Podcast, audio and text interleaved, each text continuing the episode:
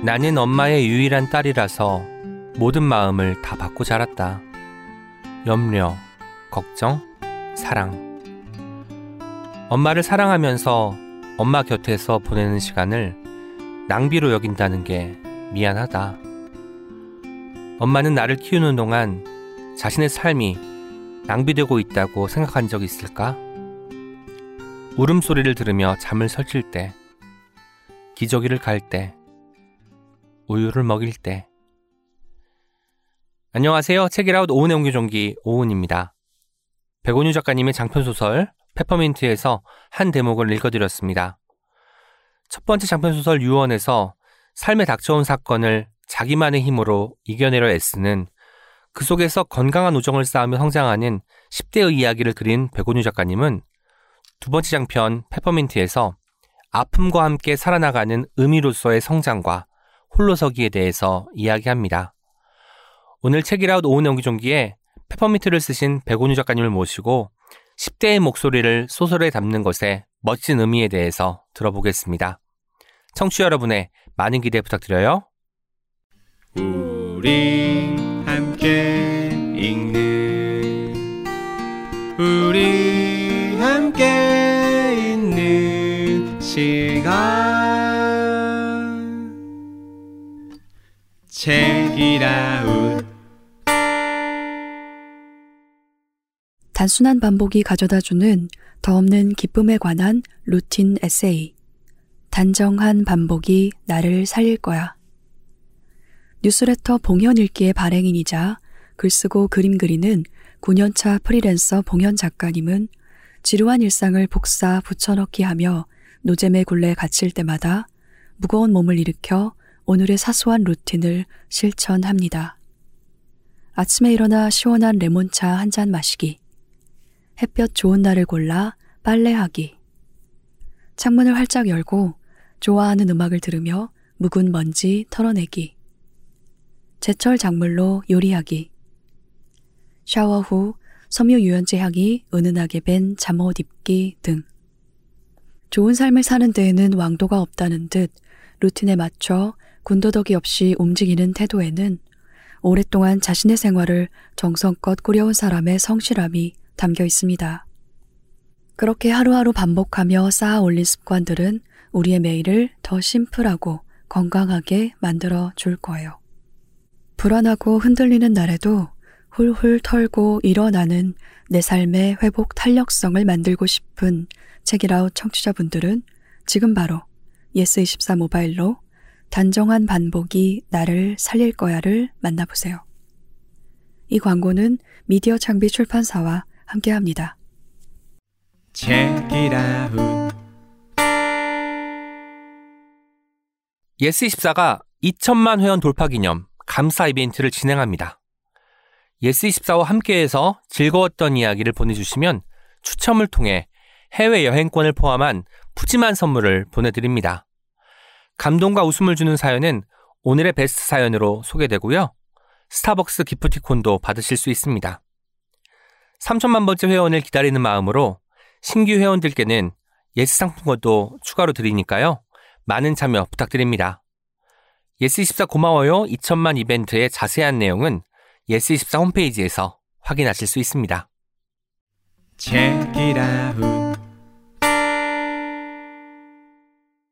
진입 장벽이 높지 않은 소설. 어린이, 청소년, 어른들을 아우를 수 있는 이야기를 쓰고 싶다. 라고 말하는 두 번째 장편 소설, 페퍼민트를 출간하신 백온유 작가님 나오셨습니다. 안녕하세요. 안녕하세요. 진입 장벽이 높지 않다. 이게 사실 쉽지 않은 것 같아요. 소설이라고 하면 보통 우리가 읽는 사람만 읽는다. 시집도 마찬가지지만 그런 생각을 하는데 진입 장벽이라고 함은 뭔가 성인뿐만 아니라 청소년, 어린이까지 다 읽을 수 있어야 될 텐데 그렇게 되면 뭐 소재를 찾거나 어떤 제시하고자 하는 어떤 가치 같은 것들이 약간 빤해질 수도 있겠다라는 생각을 하게 되거든요. 그런데 이 말씀을 하실 때 이 진입장벽은 어떤 의미였는지가 궁금했습니다. 음, 예를 들어서 제가 어릴 때 읽었던 소설을 예를 들어서 말씀드리자면 나이라임 오렌지 나무를 어. 보면 되게 초, 제가 초등학생 때 읽었거든요. 네. 초등학생 때 읽었을 때랑 중학교 때 읽었을 때랑 대, 뭐 대학교가 돼서 지금 읽었을 때랑 다 느낌이 다르긴 하지만 아. 다가오는 감정들은 있는 것 같아요. 다 음. 제각각 어 그래서 소설을 쓸 때 초등학생도 이해가 되면서 어떤 감정을 불러 일으킬 수 있는 소설을 쓰고 음. 싶다라는 생각을 하게 됐고 청소년기는 누구나 어, 지나오는 시절이기 때문에 네. 공감할 수 있는 것들이 되게 많다고 생각했어요. 네. 그래서 소설을 쓸 때 진입장벽이 높지 않은 소설, 많은 분들이 음. 공감하면서 읽을 수 있는 소설을 쓰고 싶다는 생각을 늘 하고 있는 것 같아요. 말씀 들어보니까 진입 장벽이 높지 않은 소설은 어쩌면 우리가 어떤 시기에 읽더라도 읽을 때마다 새로운 것이 보이는 소설일지도 모르겠다는 생각이 들었습니다. 유언이나 페퍼민트 소설을 초등학교 시절에 읽었을 때, 중학교, 고등학교 시절에 읽었을 때, 성인이 된 지금 읽었을 때 다 다르게 다가오는 것처럼 말입니다. 그냥님께서 2020년 7월에 유언에 대한 소개를 하신 적이 있긴 하지만 출연하신 건 이번이 처음이에요. 네. 소감 부탁드릴게요. 되게 너무 멋있는 공간이에요. 그리고 앞에 어 선생님들도 많이 계시고 어 그래서 같이 이야기 나누는 느낌으로 음. 말할 수 있을 것 같아가지고 떨리긴 떨리는데 좀 덜 떨리는 그런 느낌? 네네. 음. 그래서 여기 되게 슈스들만 나오는 줄 알았거든요. 아, 슈스. 네, 슈스. 근데 너무 좋아요. 그래서 아, 슈스시죠, 왜? 네, 그거는 아닌 것 같아요. 네네네. 이제 막 두 번째 장편 소설이죠. 페퍼민트가 출간됐습니다. 왠지 장편이 나왔으니까 홀가분 하면서도 뭐 인터뷰나 여러 가지 것들로 바쁜 시기일 것 같은데 최근에 심경이 어떤지 어떤 음. 마음으로 지내고 있는지 궁금했어요. 어, 사실 이게 처음으로 하는 스케줄이라고 해야 되나요? 페퍼민트 이후에 네. 아하 어, 편집자님 들이나 이제 학교 친구들이랑 이제 이야기를 하긴 했는데 네. 공식적으로 하는 첫 스케줄이라서 지금까지는 별로 이제 나왔다는 실감이 별로 나진 않는 것 같아요. 음. 근데 제가 보통 전 학교에 많이 가거든요. 근데 책이 나왔다는 거를 좀 실감할 때는 학생 독자분들을 만나서 이야기를 나눌 때 오. 책이 진짜 나오긴 했구나. 내가 내 글을 읽는 사람이 있긴 있구나. 이렇게 생각이 들어요. 그래서 아마도 학교에 가게 되면은 그런 실감이 더 될 것 같고, 기분도 좋을 것 같고, 그런 생각이 있습니다. 그럼 9월이 되면 더 많이 바빠지고 책이 나왔다는 실감이 훨씬 더 많이 생기겠네요. 네, 그렇기도 하고, 지금은 제가 장편 마감을 하고 있거든요. 아하. 그래서, 어, 계속 마음이 분주하다 보니까, 음. 딱히 실감은 하지 못하는 상태인 것 같아요. 네, S24에서 오늘의 책으로 선정이 되었다는 말씀도 드리고 싶습니다. 백원우 작가님 프로필을 소개해 드릴 텐데요. 뭐 책에 있는 거 저희가 다시 한번 읽어 드리도록 하겠습니다. 1993년 경북 영덕 출생, 서울예술대학교 문예창작학과를 졸업했다. 장편 동화 정교로 2017년 제24회 MBC 창작 동화 대상을 받으며 작품 활동을 시작했다. 첫 장편 소설 유언으로 제13회 창비 청소년 문학상과 제44회 오늘의 작가상을 수상했다. 이렇게 됐는데요. 뭐 수상한 이야기를 너무 많이 하게 된 것 같긴 하지만 첫 장편 유언이 그 창비에서 나온 소설인데 오늘의 작가상은 민음사에서 선정해서 주는 거잖아요. 네. 뜻밖의 기쁨이었을 것 같은데 그때 심경이 어땠는지도 궁금합니다. 음. 저희 아버지가 했던 말씀을 좀 빌려서 드리자면, 자, 대인배다, 이렇게 말씀하셨거든요. 아 오늘의 창- 작가상 네, 창비, 네, 맞아, 대인배다.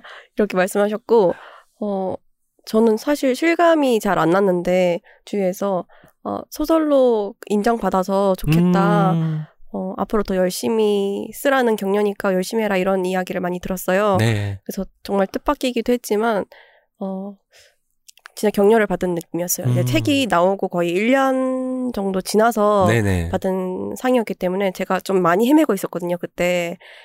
근데 상을 받으니까, 아무것도 안 하고 있는데 상- 상을 받으니까, 어, 열심히 써야겠다. 어 뭐라도 어. 해야겠다. 네, 그런 용기를 얻었어요. 음, 뭔가 채찍질 같은 느낌이 들기도 네. 하네요. 네. 대학에서 문예창작학을 전공하셨습니다. 사실 뭐 시도 있고 소설도 있고 뭐 아동문학, 청소년문학 다양한 어떤 문학 장르가 있잖아요. 네. 근데 그 중에 소설가가 되어야겠다라고 처음 결심하신 순간이 있었는지 아마 어릴 때부터 왠지 이야기에 대한 관심도 많았을 것 같은데 어떤 계기로 처음 글을 쓰게 됐는지도 같이 들려주시면 좋을 것 같아요. 음, 어렸을 때부터 책은 항상 좋아했는데 음, 어, 작가가 되어야겠, 되어야겠다 이렇게 생각은 별로 못했던 것 같아요. 네. 뭐, 할 수 있으면 하지만 그 책- 작가가 되는 건 너무 어려우니까 음, 저는 어떻게 생각했냐면 책 근처에 있는 사람이 되고 싶다 항상 이렇게 생각했어요. 그래서 어, 저희 학교에 도서관이 굉장히 컸는데 도서관 사서 선생님이 너무 한가롭고 좋아 보이는 거예요. 아, 네. 책을 항상 읽고 계시고, 그래서, 어, 사서 선생님이 되면 어떨까? 이런 생각을 했는데, 어, 선생님들이 항상 저에게 치- 책을 추천해 주시기도 하고, 네. 한번 써보, 써보라고 권해 주시기도 하고, 100일장도 나가보라고 이제 직접 오. 신청서도 써주시고 이렇게 했어요. 그러다 보니까 글과 조금 더 가까워진 것 같은데, 어, 제가 대학교 때까지는 사실 시를 썼거든요. 아, 네. 그렇군요. 네. 그래가지고, 어, 거의 대학교 졸업할 무렵이 되어서야 음. 소설에 이제 관심이 갔던 거예요. 네네. 음, 학교를 다닐 때, 이제 엄청 열심히 했다고는 말을 못할 것 같아요. 음, 근데 그 상황에서, 어, 창작 수업에 제가 3, 30매짜리, 네. 어, 짧은 단편 동화를 써갔는데 그 동화라고 할 수도 없어요, 사실. 원고지 30매. 네, 굉장히 파편적인 글을 써갔는데 선생님께서 그 30매짜리 글을 장편으로 늘려보라고 하시는 거예요. 단편도 아, 아. 니고 장편으로. 네, 장편으로 늘려보라고. 그게 약간 어, 장편이 될 수 있는 소재라고 생각하셨던 것 같아요. 네. 그래서 선생님이 너무 좋아서 글을 썼거든요. 네. 그래서 방학 동안 그거를 3, 그 A4용지 세 쪽짜리 글을 확 늘려서 350매짜리 장편 동화로 썼어요. 근데 그게 제가 태어나서 처음으로 완성해본 소설이라고 볼 수 있을 것 같아요. 그 동화가 정교인가요? 네. 네. 아, 그래서 가, 가져서 보여드리니까 이제 공모전에 내라 이렇게 하셔가지고 어. 냈는데 그게 당선이 된 거예요. 오. 근데 여기서부터 좀 헤매기 시작하는데 이제 소설을 써본 적이 없다가 저는 학교 다닐 때도 소설을 쓰지 않았거든요. 네, 시를 쓰셨으니까. 네, 그러니까 필수 과목이긴 한데 이렇게 좀 농땡이를 피웠어요. 근데 선생님께서 음 그렇게 권해주시고 하다 보니까 어떻게 썼는데 당선이 된 거예요. 네. 근데 그 이후로 제가 청탁을 단 한 번도 못 받았거든요. 아, 그래서 청탁을 못 받고 이렇게 있으니까 어 그때부터 소설을 파봐야겠다 이런 생각이 들었어요. 아, 그래서 당선이 되고 나서 소설을 엄청 열심히 읽었고 공부를 마- 많이 했어요.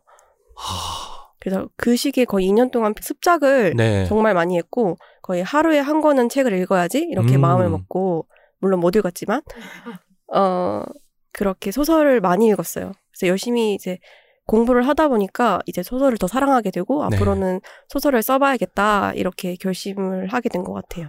그러면서 자연스럽게 시가 밀린 거군요. 음, 네. 아마도 그 서- 선생님께서 저한테 이제 시 선생님께서 시를 써라. 네. 이렇게 좀 많이 권하셨다면 네. 시를 계속 썼을 것 같은데 그렇게 말씀해 주시는 선생님들이 별로 없었어요. 근데 재밌는 것은 이런 것 같아요. 박연준 시인이 그 시로 데뷔를 했잖아요. 음. 근데 그때 데뷔를 했다고 친구한테 이야기를 하니까 당연히 소설이라고 생각을 했대요. 음, 마- 백원윤 작가님도 시를 썼기 때문에 어쩌면 처음에 당선됐다고 말씀을 주변에 했을 때 그분들이 아우 얘가 시로 데뷔했구나라고 생각했을 수도 있겠다는 생각이 들고 내가 좋아했지만 결국 와버린 곳은 다른 곳일 수도 있겠다라는 생각이 드니까 인생이 어쩌면 더 소설적이 아닐까라는 생각도 들기도 하는 대목이네요. 그 정교로 데뷔를 하셨는데 그때 소재가 떠올랐을 때 거기에 맞는 이상적인 주인공으로 어린이가 적합했다라고 이제 말씀을 하셨어요. 그리고 이제 유언이나 페퍼민트를 보더라도 소설에는 10대 인물들을 이제 주인공으로 내세우기도 하고요. 어린아이, 청소년 시기에 처한 친구들, 이들에게 끌리는 이유, 이들의 목소리에 귀 기울이는 이유가 있을까요? 음, 다양한 이유가 있을 것 같은데요. 네.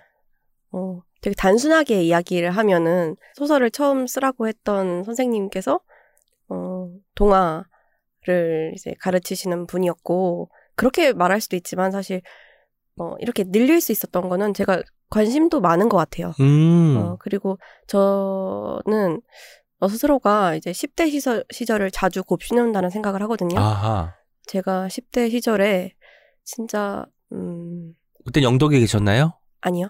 제가 16살 때, 어, 일산으로 올라왔어요. 네네네. 근데 그때, 음, 제가 느꼈던 되게 막막함? 음. 답답함? 이런 것들이 굉장히 많았어요. 글을 쓰고 싶고, 책이 너무 좋은데, 공부는 못하고, 할 수 있는 것도 없고, 어, 그때 느꼈던 막막함이라든가, 어, 헤매고 있던 그런 음. 마음들. 그래서 뭔가 채워지지 않는 마음들이 항상 있었던 것 같아서 계속 곱씹게 되는 것 같고, 음, 10대 시절을 다룰 수 있는 이야기가 아직도 저는 많다고 느끼거든요. 어, 10대 시절에서만 다룰 수 있는 어, 그런 감정들이 있는 것 같아요. 네. 그 막막함의 무게라는 게 어른들과는 또 다른 결인 것 같아요. 성인 소설과는 이제 선택의 폭이 되게 좁잖아요. 네. 뭐 어디로 훌쩍 떠나버리고 싶은데 돈도 없고 음. 갈수 있는 공간도 굉장히 한정적이고 정보도 없고. 네, 그 되게 운신의 폭이 좁은 상태에서 네네. 어, 선택할 수 있는 게 몇 개 없는데 되게 극단적이에요, 다. 음. 어, 이거 아니면 저거. 그렇기 때문에 어 그런 선택의 폭이 좁기 때문에 느끼는 어 답답함, 음. 막막함 그리고 거기서 어떻게든 선택을 해서 답을 찾아야만 하는 그런 치열한 감정들을 훨씬 더 많이 이야기할 수 있을 것 같다고 느끼기 때문에 청소년 소설에 아직도 관심이 많은 것 같습니다. 말씀하신 것 중에 채워지지 않은 마음들 때문에 쓰게 됐다고 했는데 그 마음들이 쉽게 채워질 리가 없기 때문에 아마도 화수분처럼 백원유 작가님은 앞으로도 계속 10대의 이야기를 우리에게 들려주지 않을까라는 생각을 해봅니다. 작가님께서 직접 페퍼민트가 어떤 책인지 소개해 주시는 시간을 잠깐 갖도록 하겠습니다. 이 책 어떤 책인가요? 페퍼민트는 차마 답을 내릴 수 없는 질문에 부딪히는 아이들이 각자 나름대로의 답을 찾기 위해 분투하는 이야기입니다. 극단으로 치닫는 분노와 슬픔과 원한이라고까지 말할 수 있는 감정들을 10대의 아이들이 어떻게 받아들이고 감내하는지, 두려움을 어떻게 떨쳐버리고 마침내 한 걸음을 내딛게 되는지 다루는 이야기라고 할 수 있을 것 같습니다. 와, 보도 자료를 읽는 것 어렵죠? 같은. 이게 너무 어려웠어요. 아니요, 어렵지만 페퍼민트에 담긴 이야기들이 다 담겨 있는 것 같아서 굉장히 좀 좋았습니다. 페퍼민트에는 페퍼민트를 비롯해서 딸기, 탕후루, 회오리 감자, 로제떡볶이 같이 미각과 후각을 자극하는 것들이 많이 등장합니다. 그 중에 페퍼민트라는 그 소재가 제목이 되었고 실제로 많이 등장하기도 하지만 페퍼민트라는 제목이 어떻게 만들어졌는지 궁금했어요. 처음부터 이 소설의 제목은 페퍼민트야 였을까? 아니면 쓰다 보니까 페퍼민트가 가진 그 알싸한 향 이게 좋아서 페퍼민트가 된 것일까? 이게 궁금하더라고요. 여기서 이렇게 이렇게까지 솔직 해도 됐는지 모르겠지만 편집자님이 어, 정해주셨어요. 아 페퍼민트다. 네. 아하. 그리고 페퍼민트라는 제목이 나오고 나서 나온 문장들이 굉장히 많아요. 음. 이제 없었던 문장들이 페퍼민트라는 제목이 들어가면서 이제 정해지면서 어, 들어오기 시작한 건데 음, 저는 이 이야기를 하나로 모을 수 있는 단어가 없는 것 같아서 많이 네. 고민을 했거든요. 근데 제목이 나오고 나니까 어, 하나로 연결되는 느낌들이 나오더라고요. 그래서 좋았습니다, 저는. 그러니까 원래는 그 차를 마시는 장면, 네. 차 중에서도 페퍼민트를 우려서 먹잖아요. 네. 그 장면이 원래는 다른 음료를 먹거나 혹은 마시는 장면이 아닐 수도 있었는데 음. 이제 제목이 정해지고 나니까 아 여기에 이게 또 들어가도 괜찮겠구나 연결고리가 생기겠구나라고 해서 만들어진 장면들도 있다는 말씀인 거죠. 네, 완전 맞아요. 그러면 페퍼민트 전에도 우리가 네. 가제라고 하는 게 있잖아요. 네. 가제가 있었을 것 같은데 그 가제도 여쭤봐도 될까요? 제가 제목을 너무 못 지어요.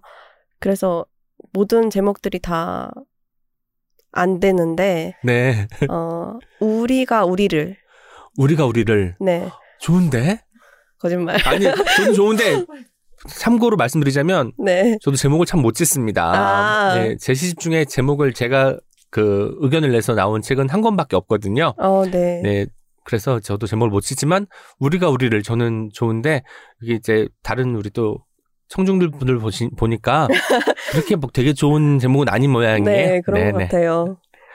페퍼민트라는 제목이 그래 정해지고 나니까 장면도 생기고 뭔가 이 자체로도 페퍼민트 향이 나는 것 같은 느낌이 들게 되었습니다. 한편 이전작인 유원에서는 인물들이 학교 옥상에 올라가는 장면이 있잖아요. 실제로 작가님도 중학교 때 학교 옥상에 자주 올라갔다고 들었습니다. 페퍼민트에도 나의 경험이 녹아든 장면 같은 것이 있을까요? 음, 페퍼민트 속에 등장하는 아이들은 저랑 겹쳐지는 부분 많이 없는 것 같아요. 네.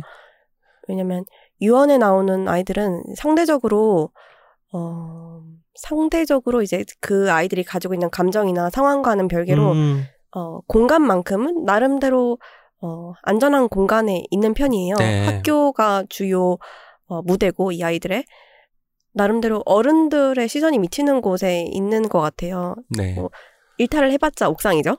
근데 저도 사실 그런 유의 아이였거든요. 어, 어른들이 가라고 하는 곳까지만 가고, 음, 이제 좀 성적이 좋았다기보다는 그냥 말을 잘 듣는 아이였어요. 음, 근데 이 페퍼민트에 등장하는 아이들은 학교 밖이 주요 무대잖아요. 그래서 어른들의 시선이 미쳐지, 미치지 않는 곳, 그리고 보호받기 어려운 공간에 있는 아이들이라고 볼 수 있을 것 같아요. 네. 그래서 겹쳐지는 부분은 그렇게 많지는 않지만 그래도 이해하기 위해서 많이 노력을 그렇기 때문에 많이 하게 됐던 것 같아요. 음, 사실 겹쳐지지 않은 부분이 많으면 그 캐릭터에 더 관심은 많이 생기지만 표현을 할 때좀 네. 힘든 것도 있을 것 같은데 그러기 위해서 이제 더 많이 이해하려고 애쓰는 이런 태도가 필요한 것이군요. 관련해서 이따 또 질문을 드리도록 하겠습니다. 작가님은 주인공 이름을 정할 때도 신경을 많이 쓰시는 편이라고 해요. 물론 많은 작가님들이 주인공 이름이나 등장인물의 이름을 신경 쓰시겠지만요. 페퍼민트 속 이름들의 이름도 이런 고민이 있었을 것 같은데 일단 두 명의 주요 인물 시안과 혜원의 이름은 어떻게 만들어지게 되었는지 궁금했습니다. 이름을 지을 때 예쁜 이름이 아니라 딱 호명을 했을 때 뭔가 느낌이 오고 와닿는 음. 이름들이 있는 것 같아요. 어, 유언을 썼을 때도 그 유언하다라는 형용사가 모호하고 아득하다라는 네. 의미가 있다고 해서 그렇게 지었게 된 오. 거거든요. 어, 처음으로 지은 이름이 혜원이었어요. 혜원이 네. 그게, 어, 풀 해자에 원망, 어, 원한 원? 뭐, 아. 이런 단어를 써서, 원한을 푸는 네. 그렇게 결정적인 어떤 실마리를 제공하는 그런 아이라고 생각해서 굉장히 귀한 아이잖아요. 네. 어, 자신의 풀리지 않는 문제들, 그리고 음, 시안이가 가지고 있는 원망, 원한, 이런 음. 것들을 풀어줄 수 있는 아이라고 생각했기 때문에 혜원이의 이름이 가장 먼저 나왔고, 어, 시안이는 사실 처음에는 별 뜻이 없었는데, 이제 이름을 딱 불렀을 때 뭔가 와닿았어요. 느낌이 아. 있다 해서 뭔가 그 시린 느낌이 있었어요. 아 시린 그래서- 느낌. 네, 그래서 시안이라고 지었는데, 어, 한자를 나중에 붙여줬어요. 뭐, 시작할 시에 편안한 안을 붙여줬어요. 음, 그래서 약간 역설적이긴 한데 이제 편안함이 시작된다라는 그런 의미로 시안이라고 지었어요. 그리고 음, 이제 그 다음으로 지은 이름이 헤일인데 헤일이. 네 제가 박해일 배우를 좋아하기도 하고 사실 뭐 의미를 찾자면은 어 굳이 그 헤일이라고 안 지어도 되는데 네. 헤일이라고 짓고 싶었던 건 이제 어 헤일이 헤일 뜻이 이제 해저의 지각 변동을 나타내는 오. 거잖아요. 그래서 이제 헤일이가 딱 등장을 했을 때 시안이가 고여 있는 삶이었잖아요. 네. 그 되게 잔잔하고 음. 나쁜 방향으로 잔잔하고 이게 고립된 삶이었는데 헤리가 딱 등장을 하면서 어 그 아이의 삶에 파동이 파도같이. 치고 이제 뭔가 지각 변동이 일어난다 네. 그런 의미에서 헤일이라는 이름을 꼭 써야만 했어요. 약간 그런 이름들이 있는 것 같아요. 그러면 헤일이와 혜원이는 남매인데 네, 이 둘의 해자는 다른 해자네요. 네. 하나는 풀 해자고 하나는 바다 해자니까. 네, 맞아요. 와, 이런 근데 이름을 지을 때 한자 어디까지 이렇게 음. 그 상정해 놓고 짓는 것은 오늘 처음 알았습니다. 저는 음. 시안이라고 할 때 아까 시를 쓰셨다고 하셔서 시시자일까? 라고 막연하게 이제 음. 생각을 했었는데 역시나 아니었군요. 네. 근데 편안함이 시작된다라는 뜻을 들으니까 아, 시안이가 앞으로의 인생은 편안하게 살았으면 좋겠다라는 마음도 갖게 되었습니다. 첫 번째 장편인 유언가도 나란히 두고 읽기 좋은 작품이었어요. 근데 유언도 그랬지만 이번 작품에도 어떤 특정 사건이나 뭐 뉴스 같은 것이 모티브가 되었을 것 같다는 생각도 얼핏 들었거든요. 실제로 그런 사건이 있었을까요? 감염병 이야기가 나오다 보니까 그게 모티브가 되었을 거라고 생각하실 수도 있는데 음, 음, 사실 이 이야기는 좀 오래 전부터 생각하고 있던 이야기예요. 사실 그때는 음. 제가 뭐 영케어러라는 단어도 모르고 네. 그거의 정의를 정확히 몰랐지만 어 계속 이제 생각하게 되는 아이가 있었거든요. 저희 어머니가 어좀 오래전에 이제 봉사 활동을 하셨는데 루게릭병 환자를 이제 좀 목욕을 도와주는 음. 그런 봉사를 하셨어요. 근데 그 분이 저희 엄마 또래였는데 음 초등학생 아들이 있다고 하더라고요. 네. 근데 그 루게릭병이라는 게 근육이 점점 이제 수축되어서 나중에는 음 근육이 다 쇠약해지고 사지가 다 쇠약해지고 어, 나중에는 호흡을 할 수 있는 근육마저 이제 수축되어 가지고 죽음에 이르는 병이라고 들었어요. 네. 근데 이제 병의 진전이 그렇게 병이 빨리 진행되지는 않, 않은 분이었는데 어, 초등학생인 아들이 어, 자신이 중학생이 되고 고등학생이 되면 어떻게 엄마를 케어할지 그거를 생각하고 있, 다는 거예요. 어. 그래서 엄마가 물어볼 때마다 어, 그거는 저는 이렇게 할 거예요 하면서 바로 바로 대답을 했다는 거예요. 음. 근데 그 아이의 마음에 대해서 계속 생각하게 되더라고요. 그 정말 이미 예고된 미래를 음. 준비하는 어, 영케어러의 마음은 어떨까? 엄마가 나중에는 어, 정말 죽을 수 있다는 거를 알고 나서 엄마를 간병하는 마음은 어떤 마음일까? 음. 계속 곱씹게 되었어요. 그게 아주 오래전에 들은 이야기인데 음, 계속 마음에 남아서 파고들게 된 것 같아요.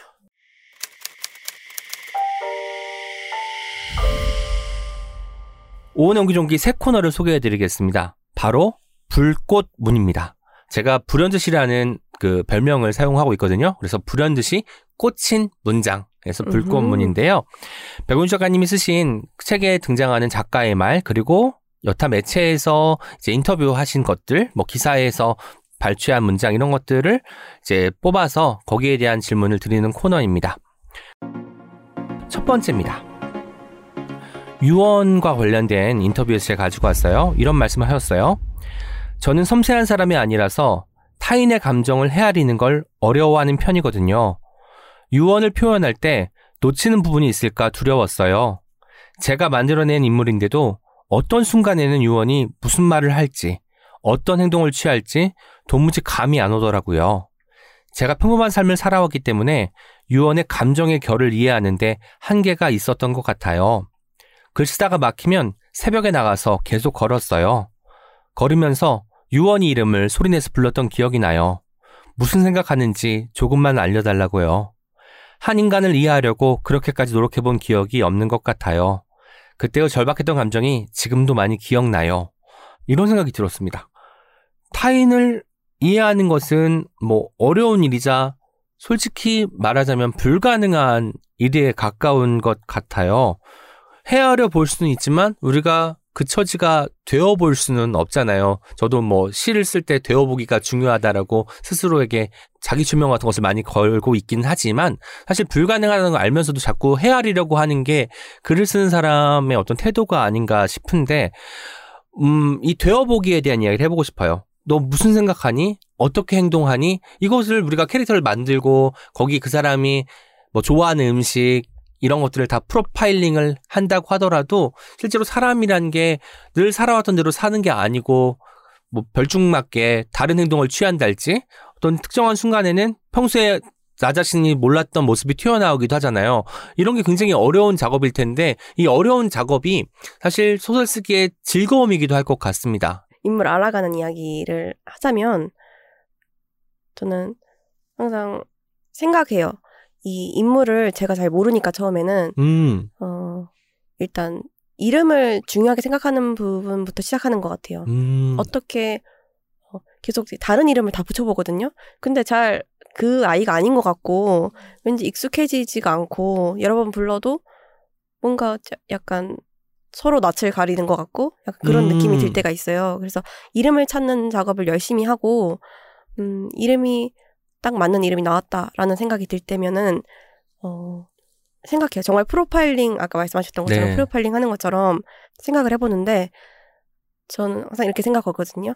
오은 선생님이 저한테 시안이랑 솔직히 좀 내가 좀 친해지고 싶은데 음. 어 걔가 뭐 좋아하는지 잘 모르니까 나한테 좀 알려달라 이러는 네, 거예요. 네. 근데 제가 어 시안이랑 한 10년 지기 친구인 거예요. 어. 근데 10년 지기 친구는 사실 내면을 속속들이 알지는 못하지만 어 좋아하는 게 뭔지 싫어하는 게 뭔지 그리고 좋아하는 음식이 뭔지 어떤 향은 질색하는지 어떤 동물을 좋아하는지 음. 어디서 지금까지 살았고 어 어떤 공간에 갔을 때 기분이 좋아지는지 이 정도는 알 수 있잖아요. 10년지기 정도면. 취향은 알 수 있다. 네. 네.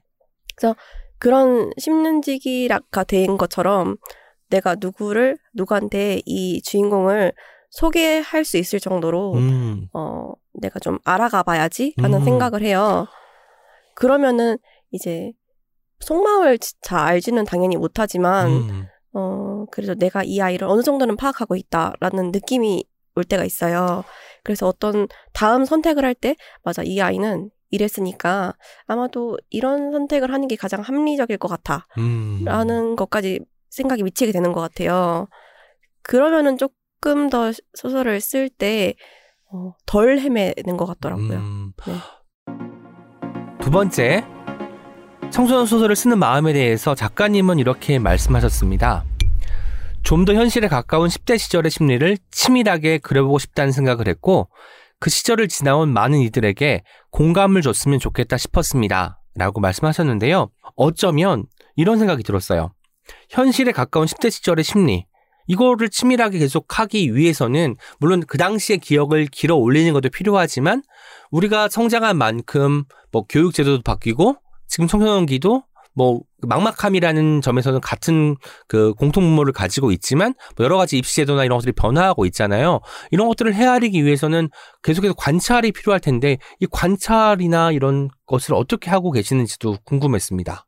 음, 다행히도 제가, 어, 작가가 되고 나서 학생들을 볼 수 있는 기회가 많이 생겼어요. 오, 그거는 저에게 정말 행운이라고 생각해요. 네. 이제 억지로 어, 찾아 헤매야 되는 것도 아니고 어, 저에게 굉장히 호의를 가지고 친구들이 다가와 주거든요. 아, 그게 저의 정말 큰 복이라고 생각하는데 네. 학교를 갈 때 그렇지 않은 학교도 물론 있지만 집중력이 많이 떨어지고 잠을 자는 학교도 있어요.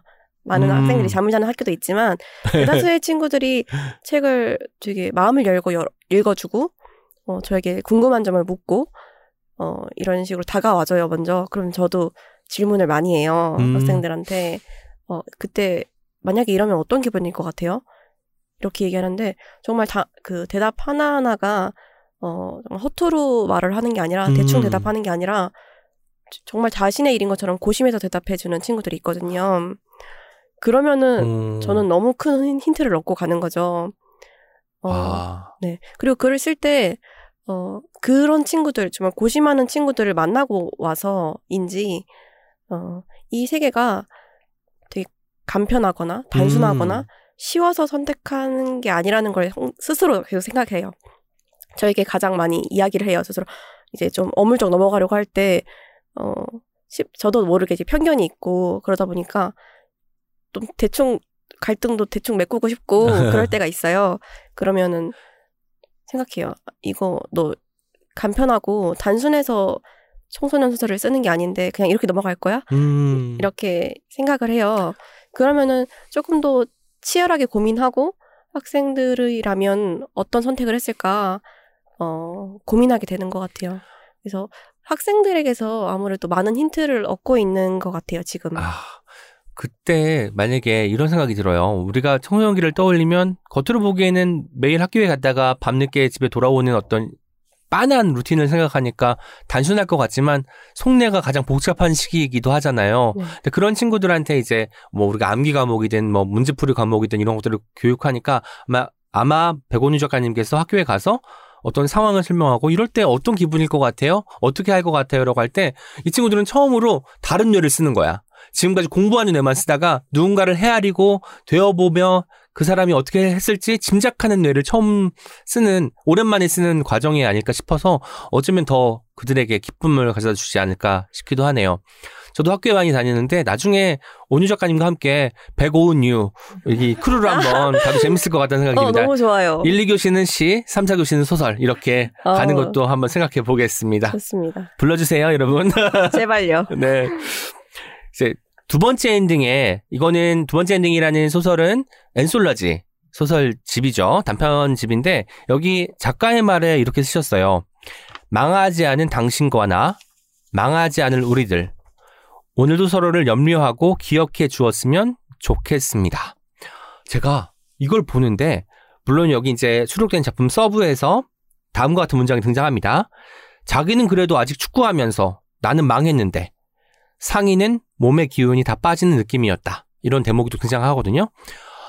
저는 어떤 생각이 들었냐면 송소년기 때 망했다란 말을 가장 많이 쓴 것 같아요. 아직 인생이 제대로 시작하지도 않았는데 시험 망했다부터 시작해서 연애 망했다, 뭐 다 망한 것 같이 느껴지는 게 그때 시절이더라고요. 망하지 않은 것을 어떻게 하면 알 수 있을까? 이게 서로를 염려하고 기억해 준다고 해서 되는 문제일까? 라는 생각도 들더라고요. 음. 작가의 말에 대한 이야기 조금 더 들려주시죠. 음, 이게 진짜 말씀하신 대로 망했다는 말을 가장 많이 하는 시기잖아요. 네. 근데 망했다는 말이 터져 나올 수밖에 없게끔 만드는 세상인 것 같아요. 좀 굉장히 빠르게 네. 좋은 성과를 내라고 굉장히 개척하잖아요. 네. 아무도 기다려주지 않으니까 자기도 자기를 계속 체근하다 보니까 뭔가 결과에 못 미치면 망했다는 말이 나오는 거잖아요. 그리고 당연하게 머뭇거리고 주춤거리고 좀 헤매고 이래야 하는 시기인데 스스로가 못 견디는 거예요. 학생들이. 그러니까 이제 망했다라는 어떤 비관적인 말들이 많이 터져 나올 수밖에 없는 건데 제가 글을 쓸 때 항상 어, 하는 질문은 정말 그러한가 이거거든요. 음. 정말 그런가? 정말 가망이 없나? 음. 정말 이 아이들의 의 삶은 이렇게 그냥 파탄 나는 건가? 이게 최선의 결말인가? 그냥 다시는 그러니까 화해하지 못할 것 같은 관계들이 많이 나오니까 소설에 네네. 그럼 진짜 화해를 못할 정도로 망가졌나 이 관계가 생각을 해보면은 어, 회복될 수 있는 여지가 항상 조금씩은 남아 있는 것 같아요. 음. 그게 음, 그 회복될 수 있는 여지는 어, 되게 다양한 감정들이 있지만 스- 서로에 대한 뭐 연민, 어 그리고 그래도 내가 쟤랑 함께 할 수는 없지만 그래도 완전히 망가지는 건 싫어 네. 이렇게 생각해주는 마음 그런 것들이 어, 망가지지 않는 삶으로 이끈다는 생각이 들거든요. 음. 그래서 굉장히 평균만 살고 싶다. 뭐 적당히 음. 살고 싶다. 보통의 삶을 살고 싶다. 이런 희망을 가지는 친구들도 많고, 뭐 그냥 성인분들도 많은 것 같아요. 근데 그 평균이라는 게 진짜 없잖아요. 네. 평균을 누가 낼 수 있겠어요. 그렇기 때문에 그 약간, 약간 주위에서 뒤처지는 것 같으면 바로 망했다. 음. 이제 망가졌다. 이제 다시는 돌이킬 수 없다. 이런 말이 나오는데, 어, 그렇지 않다. 꼭 그렇지 않다라는 걸 소설에서 계속, 어, 여러 번 생각하게 해 주고 싶은 마음이 있었던 것 같아요. 그래서 약간 저만의 답으로 약간 제시를 해본 음. 것이랄까? 네, 그렇습니다. 와, 정말 좋습니다. 페퍼민트의 뭐 마지막 부분이 좀 생각나는 것 같기도 하고, 온유 작가님 말씀 듣다 보니까 회복될 수 있는 여지가 조금이라도 있다면 아직 망한 것은 아니다. 라는 생각이 들기도 합니다. 책에 전염병이 등장해요. 프록시모라는 이름의 전염병이죠. 근데 이 전염병은 마치 아직 끝나지 않은 코로나19 시기를 떠올리게 하기도 합니다. 코로나19 사망자뿐만 아니라 감염 후에 후유증에 시달리는 사람들도 떠올리게 되는데요. 전염병은 끝나도 전염병이 있었다는 사실은 계속해서 우리가 회자가 되잖아요. 그리고 그것은 사회적인 어떤 시선, 어떤 특정 감정, 편견과 만나가지고 점점 더 몸집을 부풀리는 것도 같은데요. 작가님 생각은 어떠신지 궁금했습니다. 소설 쓰면서 어떤 생각을 하셨나요?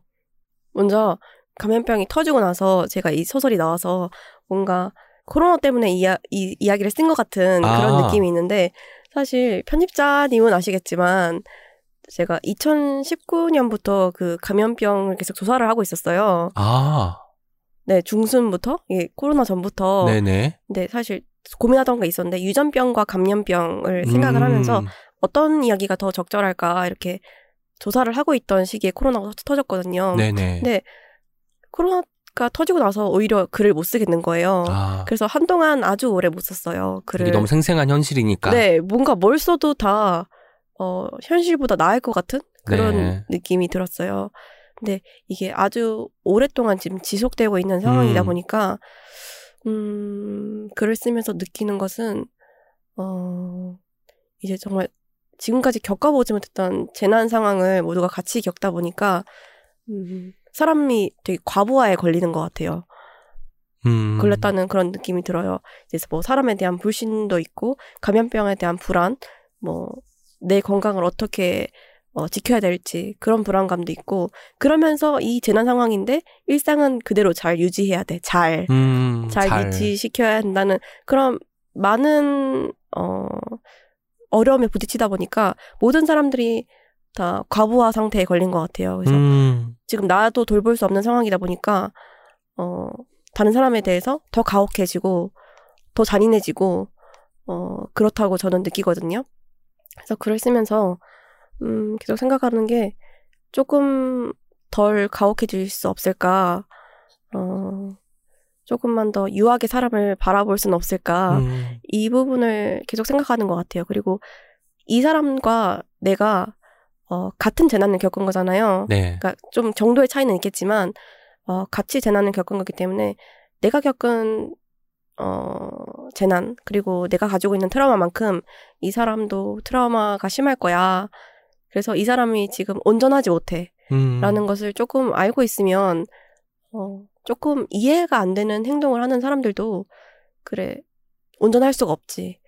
그래, 이런 상황이면 이라면 누구라도 그럴 수밖에 없지. 그러니까 나라도 조금 이해를 해줘야겠다라는 생각에 미치게 되지 않을까라는 음. 생각을 계속했습니다. 와. 이 소설을 또 이끄는 중요한 축 중에 하나는 방금 돌보다라는 말씀을 말씀 대답 중에 하셨지만 돌봄인 것 같아요. 돌봄 간병이라는 키워드를 또 잡을 수 있을 것 같은데 페퍼민트의 작가의 말은 이렇게 시작합니다.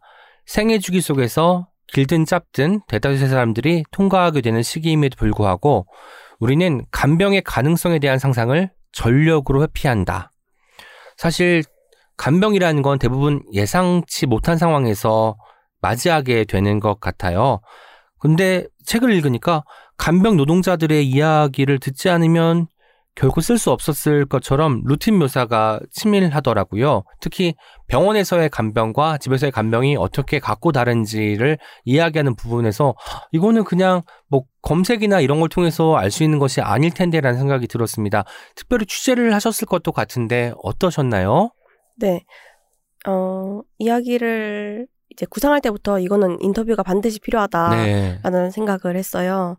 근데 주위에 이제 찾으려면 간호사분들을 찾을 수는 있었는데 간호사나 간병인 선생님들도 찾을 수는 있었어요. 근데 네. 이제 좀 중증 환자, 음. 코마 상태나 식물인간 상태의 환자를 이제 케어하신 분들을 찾기가 너무 어려웠어요. 네. 그래서 어 제가 그 당근마켓 말을 되나요? 네, 그럼요. 네, 당근마켓에 거기 우리 동네란 이런 게 있어요. 오. 거기에 되게 다양한 글들이 올라오거든요. 뭐 강아지 잃어버렸다거나 음. 뭐 맛집 추천해 주세요. 뭐. 이런 글들이 올라오는 곳인데 제가 너무 막막한 거예요. 주위에 간호사 선생님이 없었어요. 네. 그래서 어 간병인 선생님이나 간호사 선생님들 중에 어 중증 환자를 오랫동안 케어해 분들을 찾습니다. 이렇게 공 이게 올렸어요. 네. 그래서 연락이 오셨거든요. 오. 그래서 간병인 선생님을 만났어요. 거기서. 아. 그래서 오랫동안 이야기를 나눴고 또 간호사 선생님이 할 수 있는 전문적인 다른 다른 일들도 있을 것 같은데 네. 좀 이야기를 들어보고 싶어서 그거는 지인이 병원에서 근무를 하는데요.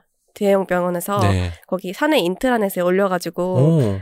어 코마 환자나 식물인간 환자를 케어해 보신 선생님을 찾습니다. 이렇게 네. 올려졌어요. 그래서 다행히 선생님께서 연락이 오셔가지고 오. 어, 몇 번 인터뷰를 했는데 그게 정말 많은 도움이 됐어요. 근데 그분들의 이야기를 들으면서 정말 많이 위로를 받았거든요. 너무 진심이세요. 음. 너무 진심이고 쉬었으면 좋겠다는 그런 마음들, 네네. 어, 보호자들이 너무 큰 어, 죄책감을 가지지 않았으면 하는 음. 마음들이 너무 느껴지는 거예요. 그래서 이야기를 쓰는데도 어, 많이 힌트를 얻었던 것 같아요.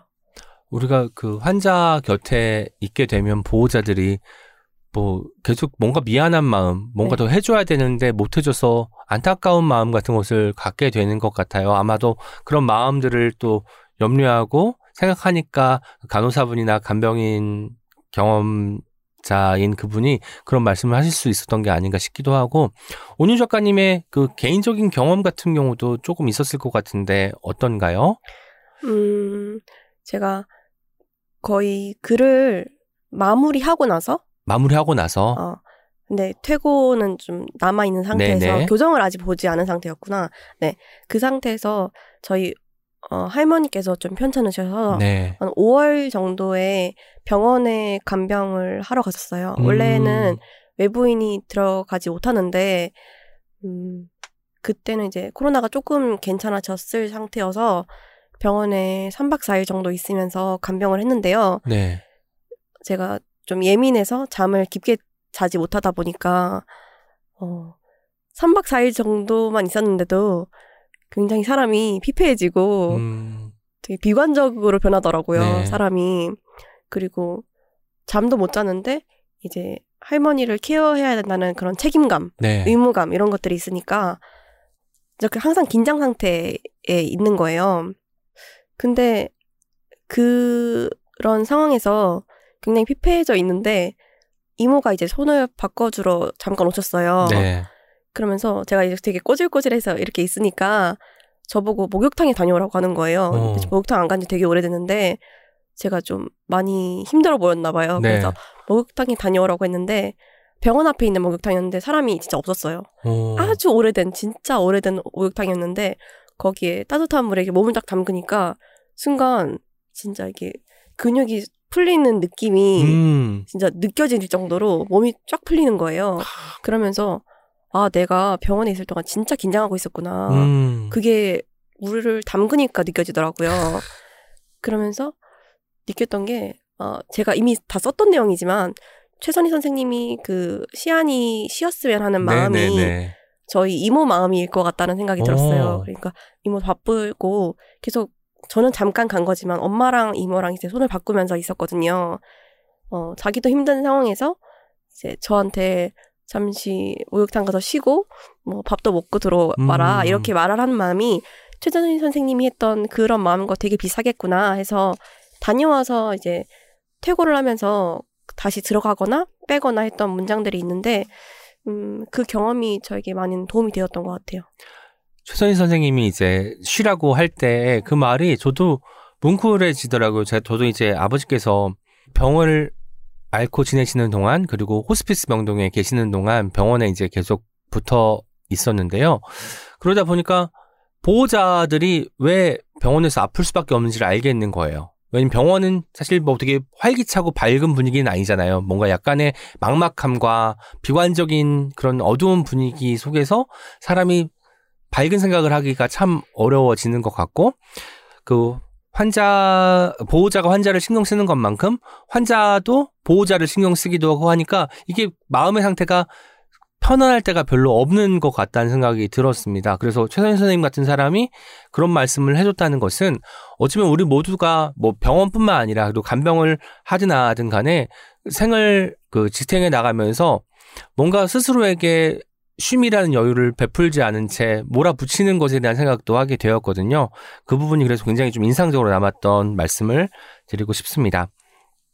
유언과 페퍼민트를 읽으면서 제가 놀라웠던 점 중에 하나는 인물들이 엄청나게 매력적이라는 데 있었습니다. 이게 뭐 완벽해서 그런 게 아니라 오히려 불안하기 때문에 어떤 것이 부족하기 때문에 서로 채워주고 도와주면서 성장할 수 있는 캐릭터이기 때문에 더 그런 것 같은데요. 그래서 문득 10년 뒤에 이들은 어떤 삶을 살고 있을까? 20년 뒤에 이들은 또 어떤 생각을 하며 지내고 있을까? 이런 게 궁금해졌어요. 그래서 왠지 유언이나 페퍼민트에 등장하는 인물들이 그 유언에 등장하는 상인이 엔솔러지 서브에 다 등장했던 것처럼 성인이 되었을 때 어떤 삶을 살고 있는지 저희가 나중에 볼 수 있는 기회가 있을까요? 음, 사실 어, 어떻게 될지는 잘 모르겠지만 지금 생각으로는 어, 똑같은 등장인물들이 나오진 음. 않을 것 같지만 제가 언제나 관심 있게 보는 그런 사건들 네. 겪은 아이들이기 때문에 어, 이런 사건을 겪은 이런 트라우마를 가지고 있는 사람들이 성인이 되었을 때는 어떻게 살아가고 있을까를 음. 다루는 이야기는 뭐 나올 수 있을 것 같아요. 네. 어, 생각하고 있는 것도 있고요. 아무래도 비슷하지만 또 다른 모습이 있는 인물들이 나오지 않을까 생각합니다. 아까 살짝 대화 도입부에 지금 장편을 쓰고 계시다는 얘기를 들었는데요. 장편이 어떤 내용인지 살짝 저희에게 소개해 주실 수 있을까요? 음, 페퍼민트와 유언에서 다루는 내용과 뭐 비슷한 점도 있고 다른 점도 있을 것 같은데요.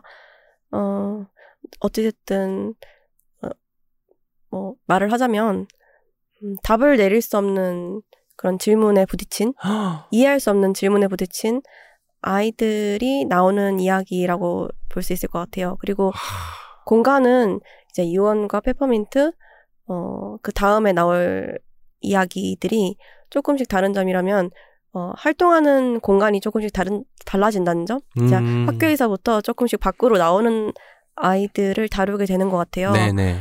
그래서 관심 있게 봐주셨으면 좋겠습니다. 유원에서 많이 등장했던 학교 옥상이 있죠. 이제 학교 옥상도 아니고 학교 밖으로 나와서 페퍼민트가 이제 주로 쓰였고 학교에서 좀 멀어지는 아이들, 학교에서 나온 아이들은 어떻게 되었나?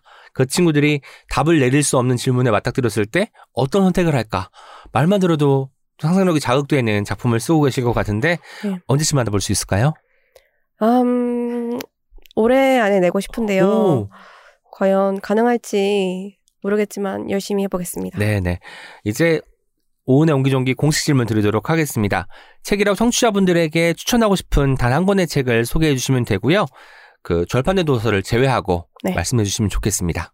책을 가져왔는데요. 이거 선생님이 좀 오해하실 수도 있을 것 같아요. 근데 진짜 오해 안 하셨으면 좋겠어요. 네. 제가 이 책을 갖고 왔는데요. 뒤에 선생님께서 이 추천사를 쓰셨더라고요. 아이고 아이고 아이고. 근데 이게 제가 보시면 아시겠지만 진짜 와. 많이 읽었어요. 그리고 2018년도에 읽었고, 어, 제가 재작년에도, 어, 재작년에도 그, 개간지에 추천을 한 적이 있는 책이에요. 너무 좋아서. 근데 네. 오늘 아침에 책을 딱 가져오려고 하는데 뒤에 선생님께서 추천을 해주신 거예요. 근데 사실 추천사가 추- 누가 추천했는지 보면서 보진 않잖아요. 그렇죠. 근데 선생님과 뭔가 취향이 비슷한 건가? 이런 아. 생각을 했어요. 아, 너무 전- 좋았어요. 저는 처음에 이 책 소개를 조금 이따 할 텐데 네. 그 선생님 때문에 가져온 게 아니라고 하면서 꺼내시길래 제 책을 가져왔나? 나 어떻게 표정을 짓지? 또 설레발 또 이슈가 있었습니다. 네. 그래서 이 책이 어떤 책인지 이제 제목과 작가님을 소개해 주시면 좋겠습니다.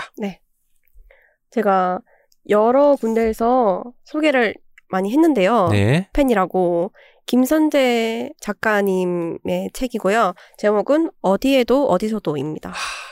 이 책 어떤 책이죠? 어, 뭐라고 설명을 해야 될까요? 글쎄요. 저는 사실 제가 추천사에는 어떻게 썼냐면 어떤 시를 읽으면 소설을 쓰고 싶어지고 어떤 소설을 읽으면 시가 쓰고 싶어지는데 이 소설을 읽고 나서는 시가 쓰고 싶어졌다라고 썼던 기억이 납니다. 완전 공감하는 추천하였어요. 선생님인지는 몰랐지만. 네네네. 근데 어, 이 책을 읽으면 제가 항상 고민하는 지점을 쓰시는 것 같아요. 음. 어, 근데 조금 항상 느끼는 게 이 김선재 작가님이 쓰시는 이야기들은 굉장히 고요한 것 같아요. 고요하다. 네, 고요한데 어, 모두가 아주 인생을 뒤흔들어 놓을 정도로 큰 사건들을 겪고 난 후에 음. 회복되지 못한 상태에서 이렇게 머물러 있는 경우가 많은 것 같아요. 음. 근데 거기서는 이제 이 사람이 감당하고 있는 아픔이 너무 크다는 생각이 들어서 차마 뭔가 위로를 할 수도 없고 네. 뭔가 말을 보탤 수가 없어요. 근데 거기서 그냥 같이 머물러 있는 음. 그런 느낌을 받을 때가 많아요. 그래서 김선재 작가님의 글을 정말 많이 읽었고 필사도 많이 했고 시집도 정말 많이 좋아하는데 네네. 어, 음, 좀 공감 받고 싶다. 많은 분들이 읽고 아, 나도 그렇게 느꼈어요. 이런 이야기를 들어보고 싶다는 생각이 음. 들어서 이 책을 가지고 왔습니다. 네, 김선재 저는 시로 먼저 알게 된 작가님이고 그 다음에 이제 소설을 또 쓰시는 것도 알게 되고 시집과 소설을 이제 다 읽게 되었는데요. 굉장히 매력적인 소설입니다. 어디에도 어디서도 백운유 작가님께서 추천해 주셨습니다. 오늘 책이라웃 오은 연기종기 녹음 어떠셨나요? 너무 좋았는데요. 어떤 점이 좋았냐면 어, 제가 그 어딜 가나 친구들한테도 이야기하고 학생 들을 만날 때도 학생 독자분들을 만날 때도 이야기를 하는데 그 항상 대접받는 감각을 중요하게 여긴- 여긴다. 오, 왜냐면은 어 대접받는 그 순간들, 네. 그 기억들이 뭔가 삶을 지탱하게 하는 힘이 돼요. 근데 저희 어머니가 저희 엄마가 저를 많이 대접해 줬어요 어릴 때.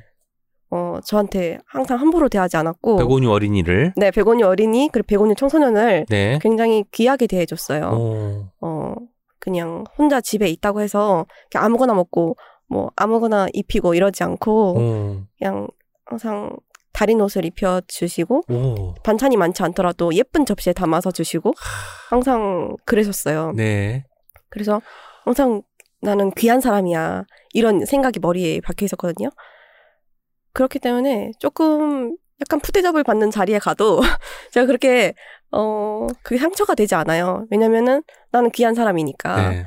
근데 어 커서는 사실 어디 가서 되게 귀하다, 너무 너무 멋지다 이런 이야기를 음. 많이 듣지 못해도 제가 낯은 좀 가려도 겁은 별로 없거든요. 네. 어 근데 그런 기억들이 저를 좀 지탱해 주는 것 같아요. 어, 근데 오늘 이 자리에서도 음 제가 쓴 글들 여전히 부족하다고 느끼는 부분이 있는 그런 글들을 아주 귀하게 생각해 주시고 열심히 봐주시고 조사도 열심히 해주시고 그래서 뭔가 대접받는 느낌이 들었어요.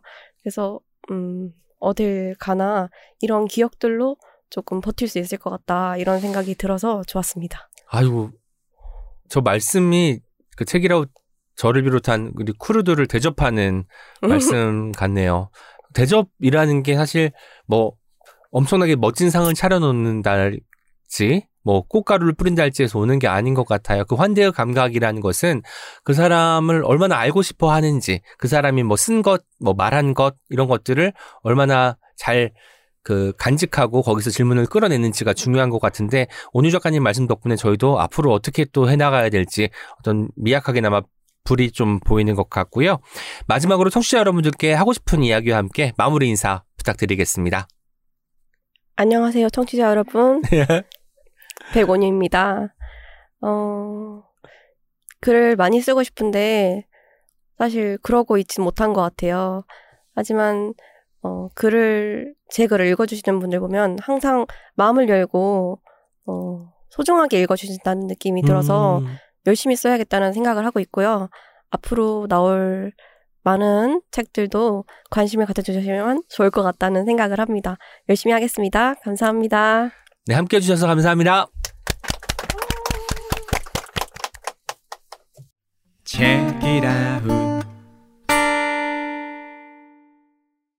그때 누군가의 숨결 같은 바람이 등을 떠밀었고 나는 나도 모르게 그늘을 벗어나 한 걸음 햇볕이 있는 곳으로 나아갔다. 백온유 작가님의 페퍼민트는 나와 내가 사랑하는 사람을 지키는 성장이 어떤 것인지를 보여줍니다. 그 성장은 숨결 같은 바람이 등을 떠미는 성장. 그리하여 햇볕이 있는 곳으로 나아갈 수 있는 성장이에요. 저는 이 소설을 읽으면서 우리가 어떻게 서로를 이해하면서 동시에 나로 잘 살아갈 수 있는지 오랫동안 생각했습니다. 여러분의 목소리를 하나하나 들어보는 댓글 소개 시간입니다. 오늘도 프랑스어님과 켈리님 함께합니다. 안녕하세요. 안녕하세요, 켈리입니다. 네, 안녕하세요. 프랑스와 엄입니다. 네. 옹기종기 후기부터 들려드리도록 하겠습니다. 출연자이시기도 하지만 청취자이기도 한 우리 히읗 이응님께서 서해인 작가님이 아니라 히읗 이응이라는 아이디로 남겨주셨습니다. 책읽아웃 오은의 옹기종기 다녀왔습니다. 오랫동안 즐겨 들어왔고 덕분에 저로 하여금 100만 천만 권의 책을 지르게 만들었던 곳으로요. 예스24의 여의도 스튜디오 가는 길 어쩐지 고향 가는 길 같고 아님 금의환향도 아니지만 첫 책을 들고 들를 수 있어서 기뻤습니다. 어, 와. 금이 환영 맞죠? 네. 저희도 그리고 모실 수 있어서 기뻤습니다. 맞아요. 맞아요. 말씀 너무 잘하셔가지고 네. 와 놀랬습니다. 저희가 음. 앞으로 100만 천만 권 이상 1억 권의 네. 책을 지를 수 있게 더욱더 열심히 영업하도록 하겠습니다. 네. 팟빵에서는요, 메일바다님이 이렇게 남겨주셨어요. 또 한 분의 광부님이 책이라웃에 출연하셨네요. 하하. 의식주 콘, 입에도 잘 붙고 기억에도 많이 남네요. 콘텐츠를 즐길 수 있는 형태가 오디오, 동영상 등으로 다양해지기도 했고, 예전에 비해서 콘텐츠들이 양적으로 많아져서 어떤 게 좋은 것인지 알려주는 큐레이션이 중요해지는 것 같아요. 뉴스레터는 한번 해볼까 고민만 해보고 있었는데, 이번 회차 듣고 한번 발을 담가볼까 생각해보네요. 오. 음. 아는 것을 추천받을 때도 재미있을 것 같고, 모르던 것들을 새롭게 접하게 될 때도 재미있을 것 같습니다. 라고 남겨주셨어요. 오, 메일바다님 뉴스레터 하시나요? 저- 저희가 또 기다리, 기다리고 있겠습니다. 어, 혹시. 하시게 되면 게시판에 꼭 남겨주시면 좋겠습니다. 좋네요. 하시게 되면 뉴스레터 이름을 메일받아도 하면 좋을 것 같아요. 오. 저희한테 이미 너무 익숙한 그러니까. 이름이니까. 메일받아 뉴스레터. 네. 오. 매일 받아보는 좋다. 거죠. 메일 받아. 좋다. 너무 좋은 일- 하셔야겠다. 하셔야겠네. 그리고 벌써 의미까지 우리 또 푸엄님께서 네. 메일 심어주셨으니까 이거 하셔야. 된다. 기다리겠습니다. 메일을 안- 발송을 안 하시는 건 상관없겠죠? 매일- 주일에여도? 매일 하시면 너무 힘들 것 같아. 그쵸, 힘들죠. 예, 매일은 안 되고. 음. 네. 그래도 바다. 매일 보내는 느낌으로. 네, 마음은 매일 받겠습니다. 네. 그리고 네이버 오디오 클립에서 책이 고파님이 남겨주셨습니다. 서해인 작가님 편도 잘 들었습니다. 다양한 미디어를 접하시며 좋은 것을 골라서 추천해 주시는 큐레이션이 참 요긴합니다. 저도 제가 가진 관심과 취향으로 뭔가 할 수 있는 일이 없을까 고민하고 있었는데요. 작가님께서 먼저 그 길을 가주시고 그런 음. 고민을 하는 사람들을 격려해 주셔서 참 좋았습니다. 책 사서 빨리 읽고 싶어요. 어. 아니, 책이고파님도 뉴스레터 네. 하실 것 같아. 메일 받아. 뉴스레터, 책이고파 뉴스레터. 어, 두 분이 콜라보 하셔가지고 같이 격주로 발행하셔도 좋겠네요. 네. 확실히 서혜인 작가님이 엄청 응원이 됐던 것 같아요. 음. 응원하는 마음이 물씬한 방송이었잖아요. 나도 할 수 있을까를 한번 해볼까로 바꾸는 음. 방송이 아니었나 싶어요. 네. 그리고 책봄님께서는 캬 청취자에서 작가로 이걸 히읗 이응님이 해내네요. 콘텐츠 로고 구독하면서 글로는 자주 만났지만 목소리로 만나니 더 반가운 마음. 그것도 책이라웃에서 만나다니 책도 빨리 읽어볼게요 라고 와. 하셨어요. 감사합니다. 어떤 책 제목이 소개해드리겠습니다. 네이버 오디오 클립에서 JJ님 남겨주셨어요. 오늘도 너무 잘 들었습니다. 저도 어딘가에는 싸우는 이주 여성이 있다. 막 음. 주문해서 읽고 있는데 소개되어서 신기하고 반가웠답니다. 매번 큰힘 위안이 됩니다. 고마워요. 라고 남겨주셨어요. 어, 감사해요, 아, JJ. 감사합니다. 타이밍도 또 맞을 때 이게 또 청취자 입장에서는 아우 내 속을 들여다봤나 내 장바구니를 음. 훔쳐봤나 이런 생각이 들면서 기쁠 것 같아요. 맞아요. 통한 느낌. 네, 그리고 트위터에서 요즘에 활동 굉장히 열심히 하시는 박돌콩님이 계세요. 저희 강서 예스24에서 매니저로 일하시는 직원분이신데. 큐레이션 엄청 또 신경 써서 해주시잖아요. 네, 제가 이제 책이 나온 매대도 좀 따로 만들어 주십사 이 강서점 이- 이분은 아니지만 이분의 상사한테 이제 요청을 해서 이분이 아, 만드신 그래요? 것 같아요. 그래서 와. 사진 네, 트위터에서 봤습니다. 보셨죠. 너무 감사드리고 small pleasure가 많이 쌓여 있더라고요. 네. 기쁘더라고요. 그래서 댓글 남겨주신 거 먼저 소개하겠습니다. 이번 어떤 책임에 소개된 책들 너무 읽고 싶었던 책들이다. 약간 아니 이럴 수가 곳간에 책이 너무 많아요.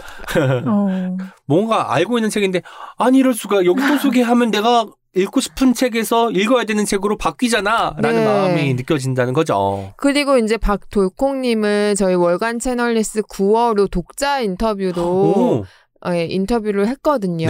네. 이제 비주얼도 다음 달에 이제 공개가 되니까 많은 아. 분들이 이분이 궁금하다 싶으면 웹진 채널리스 들어오셔서 기사 한번 보시면 좋을 것 같습니다. 강서 좀 가서 저 기사 봤어요 하고 네. 인사도 할 수 있겠네요.